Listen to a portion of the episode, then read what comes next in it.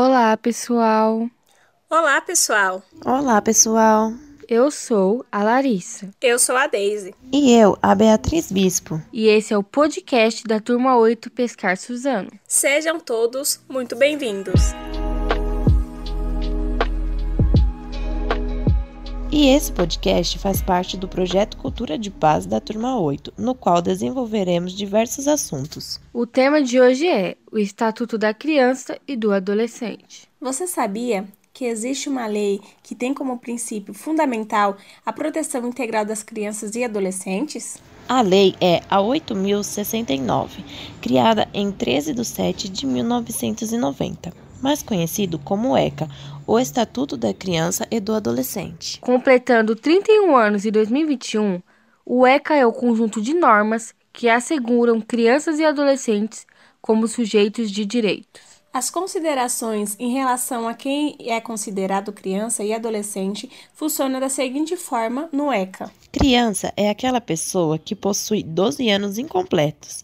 Já o adolescente é aquela pessoa que possui a idade entre 12 e 18 anos. O ECA foi criado reforçando, organizando e detalhando os direitos referentes à criança e ao adolescente, instituídos na Constituição de 1988, em específico o seu artigo 227, que diz: É dever da família, da sociedade e do Estado assegurar à criança, ao adolescente e ao jovem, com absoluta prioridade, o direito à vida, à saúde, à alimentação, à educação, ao lazer, à profissionalização, à cultura, à dignidade, ao respeito, à liberdade e à convivência familiar e comunitária, além de colocá-los a salvo de toda forma de negligência, discriminação, exploração, violência, crueldade e opressão. O ECA é uma das leis mais avançadas do mundo. O Brasil foi pioneiro na área dos direitos infanto-juvenis. E não é apenas dever do Estado garantir esses direitos, mas é necessário também o cuidado e proteção da família e da sociedade como um todo, priorizando todas as normas referentes a crianças e adolescentes.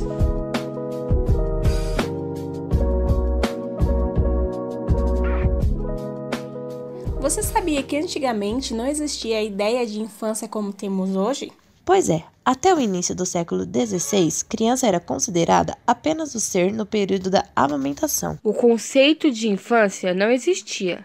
Eram ignoradas as etapas de crescimento e desenvolvimento infantil. A mortalidade infantil era encarada como algo natural, e o caso de familiares pobres assassinarem seus filhos por não terem condições de sustento era frequente. As que tinham a oportunidade de serem educadas eram enviadas para as casas de estranhos ou frequentavam locais onde eram educadas junto com adultos, não havendo separação entre as diferentes idades. As que não tinham acesso à educação e que já apresentavam certa independência física eram inseridas no trabalho juntamente com os adultos. A partir do século XVII, com o aumento da influência da Igreja Católica, as crianças começaram a serem consideradas como os anjos. Cresce a preocupação com elas e muda também o conceito de amor materno, associado ao amor de figuras santas religiosas. Porém, até aqui, o Estado não desenvolvia políticas sociais voltadas para as crianças e os adolescentes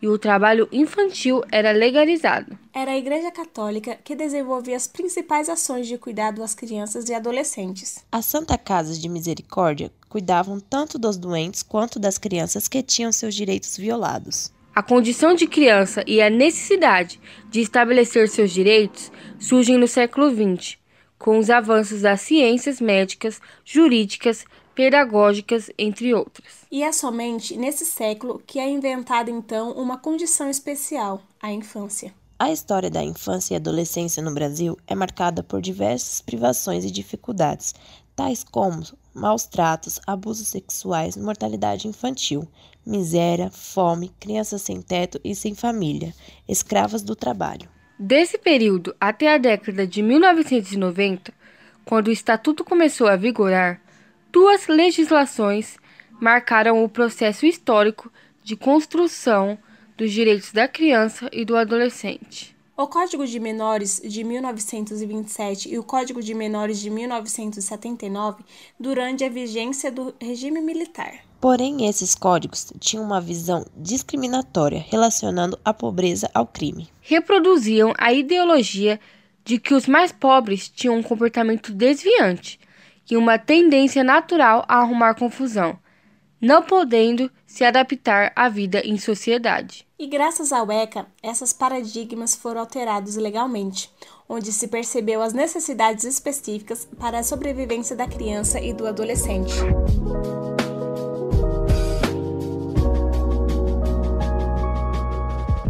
O ECA define e especifica os direitos fundamentais da criança e do adolescente, estabelecendo a defesa, fiscalização, promoção e prevenção em relação a esses direitos. O Estatuto compõe 13 direitos fundamentais, essenciais à pessoa humana, sendo eles: direito à vida, à saúde, à alimentação, à educação, ao esporte, ao lazer, à profissionalização, à cultura, à dignidade, ao respeito, à liberdade e à convivência familiar e comunitária. Além de evidenciar os direitos e deixar implícitos seus conceitos, o ECA dá atribuições a diversas autoridades e poderes do Estado de como fazer com que esses direitos aconteçam na prática, além de prever as responsabilidades pelas negligências. Também cria os conselhos dos direitos e tutelares, bem como funcionamento e atribuições, distribuindo o poder de decisão e de ação para todos os assuntos referentes à infância e à adolescência estabelecendo uma rede de ação, proteção e cuidados com as crianças e adolescentes, definindo como se dá a fiscalização aos violadores dos direitos. Institui normas, condutas, atitudes, mudanças na cultura e na forma de viver em sociedade, especificando também atribuições para cada ator que compõe o sistema de garantia de direitos, bem como a criação e regulação das medidas socioeducativas.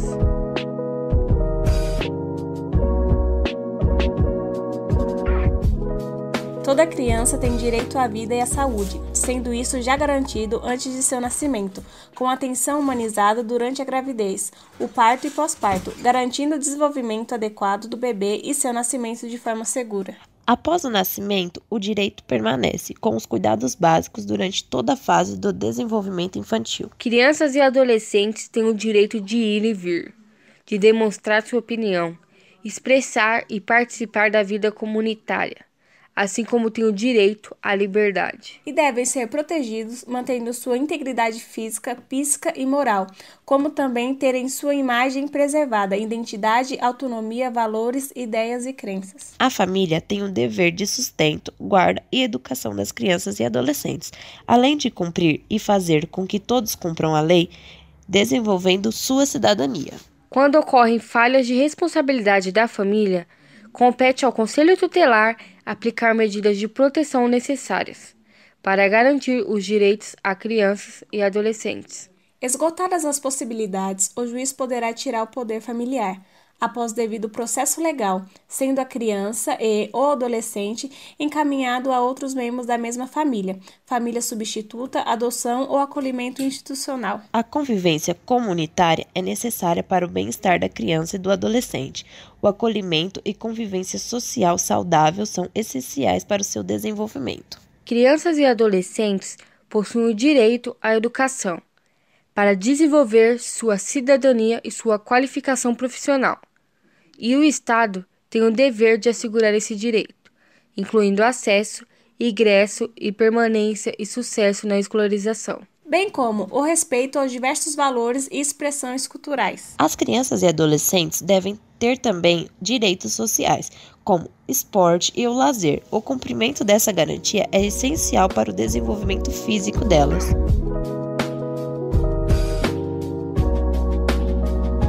Sabemos que ainda existe um grande buraco entre a lei e a prática.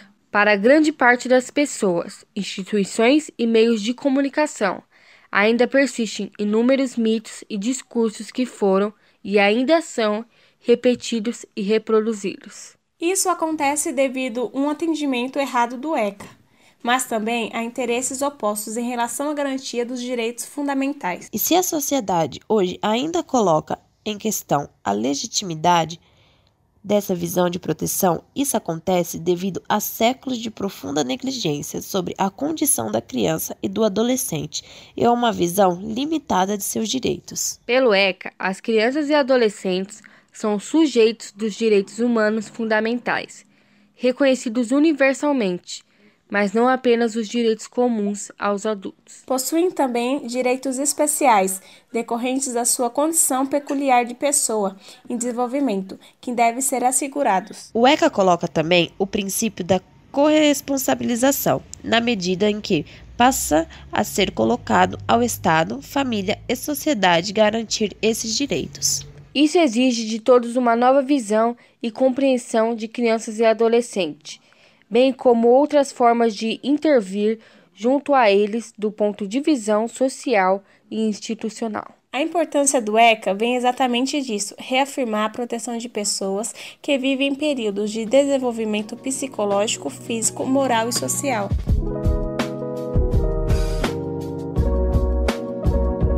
Se você gostou do assunto e quer se aprofundar mais, não deixe de conferir nossas recomendações. Livro Fogueira de Vaidade, de Cláudia Rabelo de Castro, traz um estudo sobre a dinâmica da assistência à criança e ao adolescente, em função da implantação do Estatuto da Criança e do Adolescente. Mostra as estratégias de agentes educativos em sua prática cotidiana no período de mudanças da legislação, quando os principais mecanismos da assistência foram mudados. Filme Crianças Invisíveis fala sobre sete realidades em sete países e cenários diferentes, cada um focado nas dificuldades de uma criança. Filme Anjos do Sol conta a história de Maria, que tem 12 anos, vive no interior do Maranhão em situação de extrema pobreza e é vendida por sua família para um recrutador de prostitutas, acreditando que a vida dela seria melhor. Filme Quero traz a história de Quero, menino que vive na rua desamparado, em situação de abandono. Apesar da vulnerabilidade, não se entrega à disciplina opressa do Estado, nem ao jogo do tráfico. O filme tem a participação de mais de 40 jovens capacitados pelo projeto de inclusão social Oficinas Quero.